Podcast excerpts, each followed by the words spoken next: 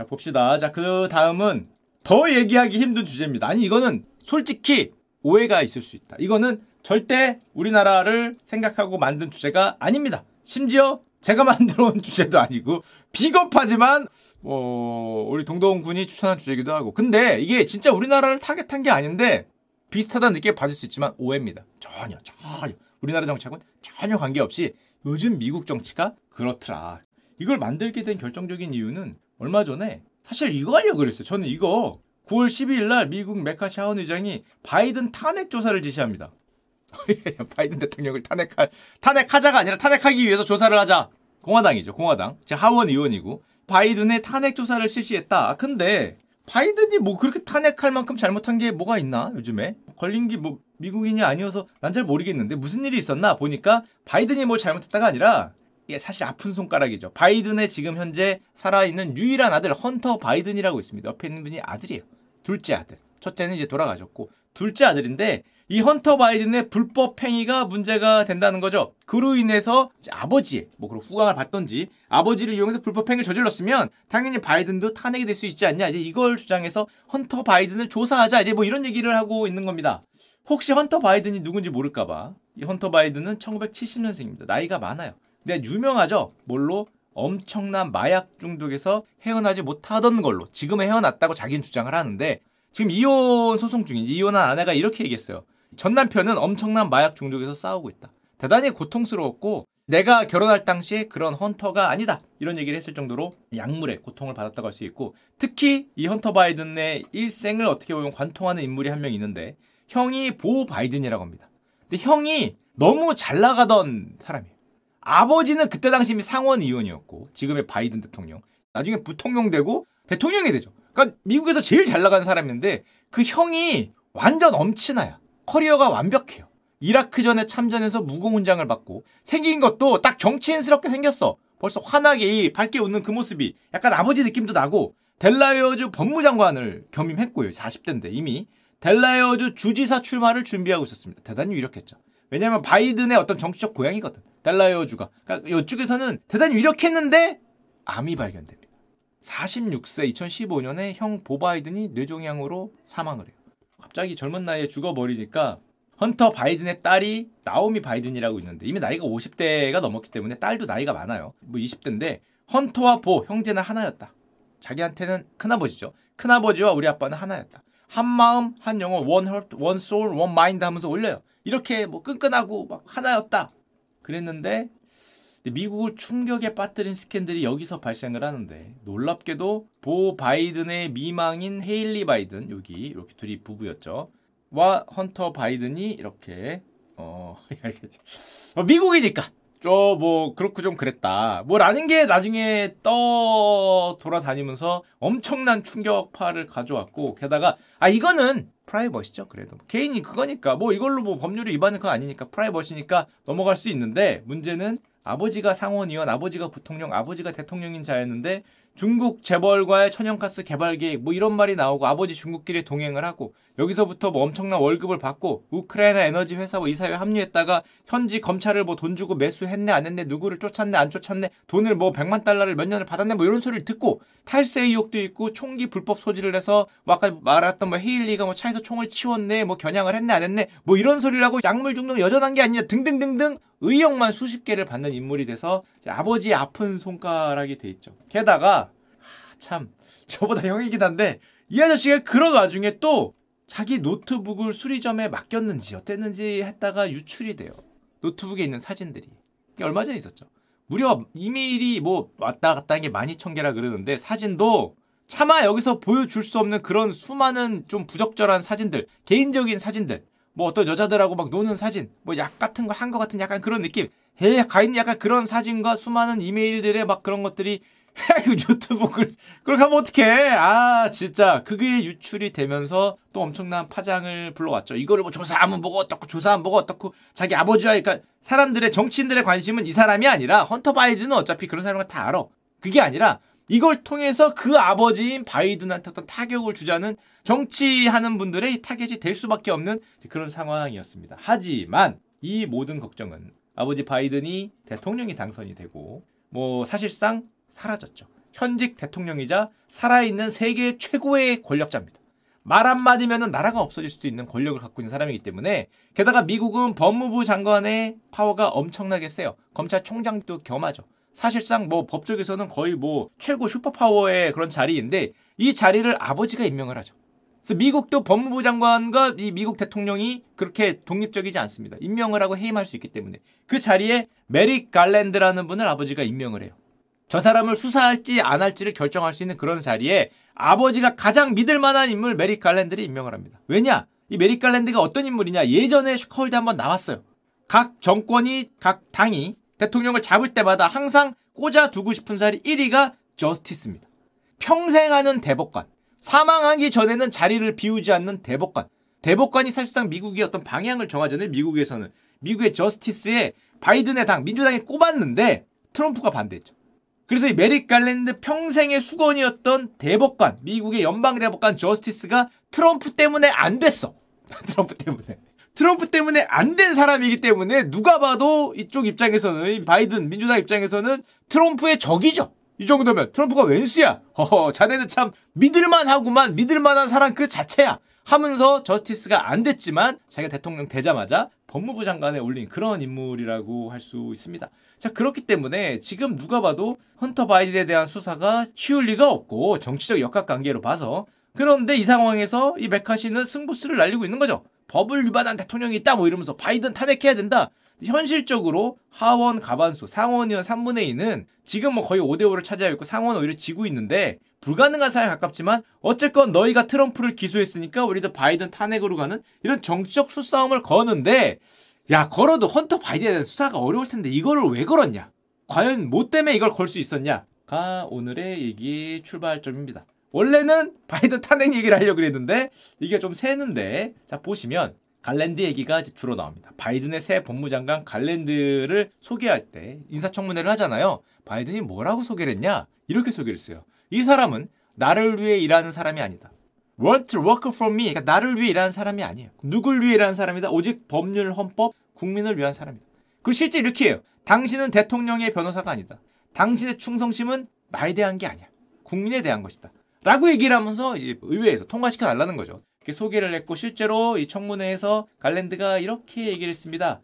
나는 너희들을 사지로 데려가기 위한 저승사자가 아니다. 법치주의의 본질은 비슷한 사건은 동일하게 취급하는 거다. 누가 됐던 간에. 민주당을 됐건 공화당을 됐건 동일하게 취급이 되고 민주당을 위한 규칙이나 공화당을 위한 규칙이 없다라고 얘기를 했죠. 원론적인 얘기죠. 물론 원론적인 얘기. 굉장히 뭐 교과서에 나오는 당연한 거죠. 이건 법치주의 국가 당연한 얘기인데 당연한 얘기를 당연한 자리에서 해서 당연하게 법무장관이 됐습니다. 자, 됐죠? 자, 이러고 아, 잘했다 고 끝나면 되지만 2012년 11월 15일 트럼프가 대선 출마를 공식 선언합니다. 이때부터 이제 법무장관 이제 갈랜드 입장에서는 자 대선 출마를 공식 선언했어요. 완전 정적이죠. 지금 5대 5야. 이 예전에 그 이런저런 의혹이 많단 말이야. 어떻게 해야 됩니까? 갈랜드 출마 선언 3일 뒤에 트럼프 특검 검사를 임명하는데요. 특별검사 잭 스미스라는 사람을 트럼프 대상 특검으로 임명을 해요. 여기도 특검이 있습니다. 특검을 임명해서 갈렌몬이 출격하는 거죠. 갈렌몬이 출격을 하는데 요 분입니다. 요 분. 딱 봐도 범상치 않죠. 야 진짜 딱 봐도 어 야 걸리면 그냥 갈 것 같은 그런 비주얼. 특별 검사라기보단 UFC 선수에 가까운 비주얼인데 공직 부패 사건 전문 검사고 세계 철인 대회 미국 국가대표 출신입니다. 실제로 운동 선수예요. 요런 사람을 특별 검사로 임명을 했고 실제로 엄청나게 강력하게 트럼프 사건을 몰아붙이면서 지금 머그샷도 찍었죠. 미국 역사상 최초로 전 대통령 기소하고 최초로 머그샷 찍고 내가 너를 감옥에 보내버리겠다라는 거를 얘기하고 있죠. 너를 고투 제일 시키겠다 이렇게 얘기하고 있고 트럼프 트럼프대로 뭐 이런 어떤 대도 않는 놈을 나한테 붙였냐 상또라이 아니냐 지금 그렇게 싸우고 있는 관계가 됐죠. 그리고 공화당은 저 메릭 갈랜드의 탄핵을 주장하고 있습니다. 이렇게 얘기를 하죠. 저 사람은 대통령의 사냥개다. 편파적으로 안 한다더니 트럼프만 물고 늘어진다나 이렇게 얘기하는 건 당연하겠지만 전직 대통령에 대한 기소나 어떤 특검에 대한 권한은 미국도 법무부 장관이 전부 갖고 있습니다. 검찰총장직을 겸임하기 때문에 그리고 바이든과 갈랜드 사이에 훈풍이 불었죠. 트럼프를 어쨌건 기소를 했으니까 여러 가지를 감수하고도 기소를 했으니까 역시 자네야 하고 넘어가려고 했는데 자 여기까지 얘기하면은 얘기가 재미없죠. 너무 뻔한 거니까. 하지만 얘기는 여기서부터 시작이 됩니다. 2023년 1월 12일 메릭 갈랜드가 첫 특검은 트럼프를 대상으로 한 특검이었고 또 한 명의 특검을 임명해요. 한국계 미국인 출신 검사 로버트 허를 임명합니다. 허죠. 허버트. 우리나라로 치면 허 로버트를 특검으로 임명하는데 이 아저씨는 트럼프가 임명한 사람이에요. 2017년. 쎄하죠. 바이든 입장에서 쎄한데 왜 뭐 하려고? 보니까 특검을 임명한 이유가 바이든의 부통령 시절 기밀 문서 유출을 수사하겠다. 자기를 수사한다는 거죠. 바이든 입장에서 나 나 나 나, 내가 너를 임명했는데 네가 나를 특검 임명한 거잖아요. 네가 나를 기밀 문서 유출을 수사하겠다. 트럼프까지는 뭐 그랬는데 나는 물론 그럴 수 있지. 그럴 수 있지. 정치적 편향성 얘기가 나올 수 있으니까 그때 기밀 문서 뭐 트럼프 말 나도 뭐 그때 있었으니까 그래 뭐 둘 다 뭐 할 수 있죠. 나도 뭐 오바마 시절에 부통령 그 뭐 거기도 조사하고 나도 조사하고 나는 좀 별거 없으니까 살살 그쪽은 화끈하게 제일 뭐 이렇게 뭐 그럴 수 있는 거니까 나는 뭐 오, 대통령 특검한다 별게 없네 트럼프 특검한다 여긴 맞네 뭐 이러면 되는 거니까 뭐 그래도 뭐 이해는 할 수 있었죠. 뭐 그래 그런 거 아니냐. 실제로 공화당이 이런 걸 얘기를 많이 했습니다. 정치적 꼼수다. 양쪽을 수사하는 것처럼 하고 트럼프를 더 강하게 수사하려는 거 아니냐. 이런 얘기를 많이 했죠. 이때까지만 해도. 그리고 정치적 꼼수라고 넘어가려고 했는데 2023년 8월 11일 날 메릭 갈랜드가 세 번째 특검을 임명합니다.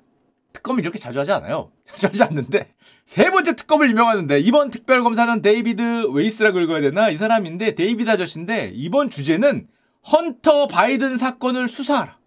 이 데이비드는 헌터 바이든 사건 하나를 물고 늘어지는 걸로 유명한 그쪽에 불독 같은 인물이에요. 가서 이렇게 신문 기사 나오는 거 보면 오래 전부터 헌터 바이든을 끈질기게 따라다니는 사람이야. 게다가 도널드 트럼프에 의해 임명된 인물이고 이거를 사실상 저격하는데 특화된 그런 델라웨어주 검사장입니다. 지금까지도 물고 있는 사람이야. 거의 불독이죠. 이 불독을 헌터 바이든 사건을 수사하는데 바이든 입장에서 좀 이렇게 했으면 좋겠는 사람을 오히려 특검으로 임명해주는 일을 펼칩니다. 그리고 이렇게 얘기했어요. 갈랜드가 뭐라고 얘기했냐? 갑자기 헌터 바이든 사건 특검을 왜 임명했냐? 했더니 이렇게 얘기했습니다. 그를 특별 검사로 임명하는 게 공익에 도움이 된다는 결론을 내렸다. 이게 현직 대통령 아들의 특검 결정이기도 하고 자신을 임명해준 살아있는 권력에 대한 특검을 결정한 거기도 하고 좀 이따 나오겠지만 미국 역사상 최초로 법무부가 현직 대통령 아들을 기소하게 됩니다. 자, 좀 이따 보여드릴게요. 물론 이거를 들은 바이든은 그래, 그럴 수 있지. 우리 아들 기소해 주게. 라고 얘기하는 건 드라마고요. 그 현실은 엄청나게 충격을 받았다고 하고 있어요. 분노했다. 왜냐? 아무런 사전 통지를 받지 못했다. 물론 바이든 입에서 나온 게 아니라 백악관 관리들이 그 오피셜들이 나와서 이 막 흥분을 참지 못하는 거야. 뭐야? 배신자다. 갈랜드의 결정에 완전히 분노했다. 뭐 이런 뉴스 기사들이 나오고 있고 게다가 헌터 바이든은 문제가 있기 때문에 뭐라고 있었냐? 검찰과 사법 거래를 시도 중이었습니다. 우리가 흔히 얘기하는 plea bargaining. 범죄를 조금 인정할 테니까 나머지는 조금 봐주쇼 하는 거. 이 거래, 사법 거래. 내가 요걸 인정할 테니까 뭐 예를 들면은 내가 공범을 누굴 불 테니까 나를 형량을 좀 깎아 주쇼. 뭐 이런 거 하는 거 있잖아요. 사법 거래를 시도 중이었는데 예를 들면은 두 건의 경범죄, 탈세를 인정하고 총기 중범죄를 피하는 총기 범죄는 최대 10년, 지금 걸린 것 치면 25년까지 가능한 중범죄니까 이거 말고 내가 탈세 몇 개 인정하고 그 뭐 보호 감찰 그런 거 받을 테니까 좀 봐주쇼 하는 거를 시도 중이었는데 특검이 임명이 됐죠. 2023년 9월 15일 날 특별검사 데이비드가 헌터 바이든을 총기 혐의로 기소합니다. 이게 아까 얘기했던 미국 역사상 최초로 법무부가 현직 대통령 자녀를 기소한 거고 아까 전에 메카시가 갑자기 왜 바이든을 내가 탄핵을 조사해야 된다라고 얘기를 하는 게 사실은 저 특검이 저걸 물고 늘어지고 있기 때문에 그러면 어떤 일이 생길 수 있냐? 2024년 대선 레이스가 시작되잖아요. 조금 있으면 대선 레이스 중에 최대 이슈가 저 헌터 바이든의 재판이 될 수도 있죠. 뭐가 튀어나올지 모르는 거예요. 그 수리점에서 발견됐던 노트북에서 아버지와 뭔가 연결된 뭐 이메일이 나왔다. 뭐 예를 들면 이런 걸 꿈꾸는 거죠. 이런 걸. 내년 레이스 도중에 뭐가 나올 지금부터 이제 군불을 때야지. 야 그때 되니까 숨겨진 이메일에 바이든과 아들이 러시아와 대화를 하고 중국에서 뭘 한 얘기가 나왔다. 아버지의 영향력을 사용하려는 듯한 표현이 나왔다. 이제 재판 중에 자, 이제 그러면 정말 극적인 드라마가 펼쳐질 수 있는데 요거를 이제 타겟을 하고 원래는 헌터 바이든 저게 묻힐 수도 있는데 특검까지 됐으니까 사법거래도 무산되고 아까 전에 얘기했던 이제 매카시가 바이든 탄핵을 언급하면서 저 정치죠. 저런 걸 생각을 하는 거죠. 그러면서 이제 탄핵 조사를 시작하겠다고 얘기를 하는 거고 당연히 백악관은 펄쩍 뛰죠. 펄쩍. 야 무슨 말도 안 되고 진짜 헌터 바이든 조사에서 뭐가 나온다고 지금 그걸로 나를 바이든을 타액하고 근거도 없고 극단적인 정치다라고 지금 펄펄 뛰고 있는 상황이고 갈랜드에 대한 분노가 뭐 엄청나게 솟구치고 있죠. 그러니까 갈랜드의 전 대변인인 모르셔도 되는데 앤서니라는 사람이 이렇게 인터뷰를 했습니다. 그는 원래 그런 사람이다. 아 그리고 대통령이 얘기했잖아. 대통령이 요청한 그대로 하고 있다. 갈랜드 얘기할 때 대통령이 이랬어요. 이 미국의 법무부의 정의가 훼손됐다. 왜냐하면 자기 저는 트럼프니까. 트럼프가 법무부를 자기 마음대로 해서 정의가 훼손되고 법질서가 어지러워졌어. 그래서 내가 갈랜드를 요청해서 법무부에 대한 정의를 회복하겠다 얘기했는데 요청한 대로 하고 있잖아. 사실을 따르래며 하고 있잖아. 자신을 섬기지 말래매 국민을 대상으로 하래매 하고 있잖아. 그래서 갈랜드 말은 맞죠. 그래 말은 맞는데 어 그쵸. 뭐 초등학생도 아니고 그렇게 교과서에 써있는 대로만 살면 어떡하나라는 생각이 들지만 사실을 따르고 법을 준수하며 의사결정에 정치가 개입하지 않도록 하는 것. 그게 대통령이 갈랜드한테 요청한 거고 청문회 할 때 그렇게 얘기했으니까 그대로 하고 있는 건데 왜 화를 내냐. 참고로 대통령의 법무부 장관 해임할 수 있습니다. 해임할 수. 목을 잡고 있는 사람인데 어, 왜 나 이렇게 화나게 하냐? 네가 그렇게 하라며. 라고 이제 얘기를 한 거죠. 그래서 지금 이렇게 미국 정치가 진짜 대선을 앞두고 뭐 난리죠. 진짜 뭐 거의 뭐 바둑 뺨치는 수싸움이 돌아가고 있는데 방금 말씀드렸듯이 미국 법무부 장관은 대통령이 임명하고 해임을 합니다. 정치적으로 전혀 자유롭지 못해요. 그리고 뉴욕타임스인가 나왔는데 미국 역사상 최고의 정치 중립성을 보여준 법무부 장관이 있습니다. 원래 미국도 법무부 장관이 정치 중립성을 잘 못 보여줘요. 목을 잡고 있으니까. 그랬는데 누구냐? 자넷 레노라는 왼쪽에 있는 누님. 클린턴 행정부 시기 8년간 법무부 장관을 역임했는데 평가가 이랬어요. 백악관과 거리가 가장 멀었던 법무부 장관. 가장 대통령과 사이가 멀었던 법무부 장관. 근데 사실 법무부 장관은 뭐죠? 약간 그래야죠. 왜 그랬냐? 형님들은 다 아실 겁니다. 클린턴 행정부 시기에 어떤 스캔들이 클린턴을 그렇게 극도로 밀어붙였는지 뭐가 터졌습니까? 클린턴 인생의 최악의 난관, 클린턴 인생의 가장 없애고 싶은 스캔들, 진짜 지우고 싶다, 치욕적이다. 차라리 나를 중한 범죄로 가둬라. 이런 되도 않는 얘기 좀 하지 말고 라고 얘기했던 바로 그 스캔들. 르윈스키 사건이 클린턴 시기에 펼쳐지죠. 이게 펼쳐진 이유가 자기가 임명했던 이 자넷 레노 법무부 장관이 클린턴 부부의 비리 조사를 한다겠다고 특검을 임명해요. 야 이런 미친이라고 얘기를 했는데 그 특검이 비리 조사를 하다가 발견한 게 클린턴 르윈스키 사건입니다. 이 그때 뭐 그런 얘기를 했죠. 대통령이 데스크 밑으로 뭐 나를 들어가게 뭐 이런 이상한 소리를 하면서 갑자기 특검이 19금이 되더니 아이들 눈을 가리고 갑자기 TV를 돌리고 우리 대통령이 뭐 오죽했으면 게이트 이름에 지퍼 게이트 뭐 그랬잖아. 그래서 아, 야, 날 죽여! 차라리 죽여! 야, 그런 거 말고, 야, 내가 뭐 뇌물 먹은 거 뭐 그런 거 없냐? 뭐 그런 거. 야, 내가 뭐 사람을 폭행했던지 뭐 그러면 뭐 하겠는데, 그걸 뭐 지퍼를 내렸네, 어디서 내, 심지어 싸워야 되는 게 어디서 내렸냐로 싸웠죠. 집무실에서 내렸냐, 뭐, 뭐, 클린턴은 딴 데서 내렸다, 뭐 이딴 소리 하다가, 왼수죠, 왼수. 와, 내 인생에 지금까지도 약간 뭐 그걸로 이제 하고 있으니까 그 전에는 잘생긴 외모와 어떤 수려한 언변으로 정말 하버드 출신의 최고의 그런 미국 대통령에서 순식간에 지퍼를 어디서 내렸냐 뭐 이런 얘기를 하고 있으니까 참 어려웠던 시기인데 그리고 놀라운 건 그 남편을 힐러리가 끝까지 두둔했습니다. 끝까지 응원했죠. 지금도 지금도 어쨌건 뭐 부부죠. 끝까지 응원하고 남편이 마지막에 그 뭐 미안하고 뭐 거기서 내린 건 아니고 실제로 제가 뭐 그런 거 이런 얘기를 할 때도 뒤에서 뭐 속마음은 어쩔지 몰라도 이게 플리처상을 받았습니다. 이 표정, 이 표정. 어 정말 많은 거를 의미하고 있는 요 표정이 필전상을 받은 이런 일이 있었는데 한마디로 그때 당시에 대통령 입장에서 이 레너 법무부 장관이 거의 원수였죠. 왜냐하면 특검을 해임하고 묻어버릴 수 있었는데 클린턴을 도우려는 어떤 시도도 하지 않았고 사퇴도 안 했어요. 사퇴도 하라 그랬지만 안 된다. 내가 사퇴하면은 특검이 흔들릴 수가 있다. 끝까지 버텼습니다. 8년을 버텨갖고 그렇다고 지금 상황에서 클린턴이 해임할 수도 없잖아. 자기가 조사하고 있는데 누가 봐도 뻔하니까 이렇게 됐죠. 근데 얘기를 왜 하냐? 갈랜드의 과거 직속 상관이 누구였냐? 방금 전에 얘기했던 자넷 레노 요 누님입니다. 여기 갈랜드의 청년 시절이 있죠. 어, 거의 인턴 시절. 인턴 시절에 모셨던 상사죠. 직속 상관이고 학교도 같아요. 직속 학교 후배고 사실상 뭐랄까 방향이 같아요. 그러니까 생각하는 방향, 자기가 생각하는 그 법적 이념이 같은 그런 사람이었죠. 월스트리트 저널에 이렇게 나왔습니다. 갈랜드와 레노 전 법무부 장관은 정확하게 같은 학교 출신이고 둘 다 법무부의 독립적이고 비정치적인 성격을 강하게 믿고 있다. 뭐 당연한 거죠. 당연한 거고. 그리고 저렇게 대통령하고 각을 세우는 게 법무부에는 좋지만 장관과 대통령 관계는 당연히 좋지 않은 거였고 그 결과 어떻게 돼 있냐? 지금이 제 생각에 미국에서 2000년대 이후에 가장 정치적으로는 혼란스러운 시기다. 2003년 이후 특검이 한 번도 없었는데 트럼프 당선 이후에 특검이 다섯 번입니다. 트럼프 특검 총 3개, 바이든과 바이든 아들 특검이 2개. 그래서 3대 2로 특검 대기를 펼쳐지면서 지금 뭐 개판 5분 전으로 지금 가고 있죠. 어떤 드라마가 펼쳐질지 내년 11월입니다. 내년 11월에 트럼프가 감옥에 가는 모습을 보게 될지 헌터 바이든의 법정에서 어떤 폭로가 나올지 그래서 뭐 바이든이 뭐 흔들릴지 하여튼 뭐 흥미진진한 상황인데 대단히 유명한 일화가 있습니다. 이 상황에서 갈랜드 법무장관이 백악관에서 열린 리셉션에 참가를 했습니다. 바이든을 만났어요. 그러니까 바이든이 이렇게 인사했어요. 하, 갈랜드 법무장관 오랜만입니다. Long time no see 했군요. 여기 나오죠? 어우 long 아주 long time no see 했습니다. Good to see you 만나서 반가워요. 이러니까 사람들이 웃었어요. 왜? 농담처럼 얘기했으니까. 오랫동안 보지 못했고 야 정말 오랜만이에요. 법무장관 반가워요. 때막 웃으니까 바이든이 이렇게 얘기했습니다. 내가 농담하는 줄 아시는군요 다들. 근데 I'm not. 농담이 아니다. 진짜 오랜만에 봤다. 안 온 거죠. 거기 안 왔어.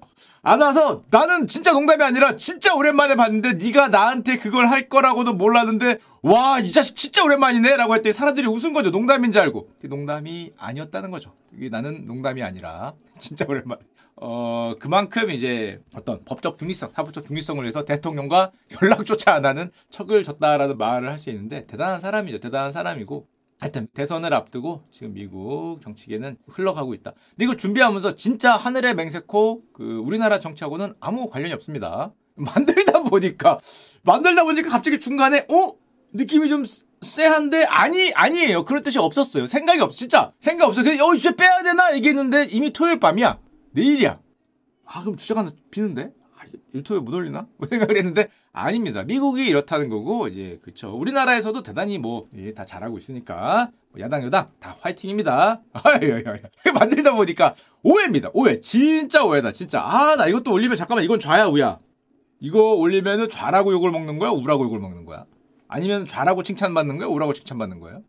헷갈리는데 이게 좌인지 운지가 좀 아, 이거, 이거 없는데, 없기 때문에 저도 모르겠어요. 뭐, 어디서 그걸 먹을지 모르겠는데, 제 생각에는 다 먹을 것 같다. 음, 보통, 저는, 어? 좌도 나를 칭찬해주고, 어? 우도 나를 칭찬해주겠지. 이렇게 생각을 하는데, 여긴 요런 게 있고, 여긴 이런 게 있으니까, 보통 올려보면은, 좌는 이게 마음에 안 들어서 저를 욕하고요. 우는 요게 마음에 안 들어서 자기를 욕하죠.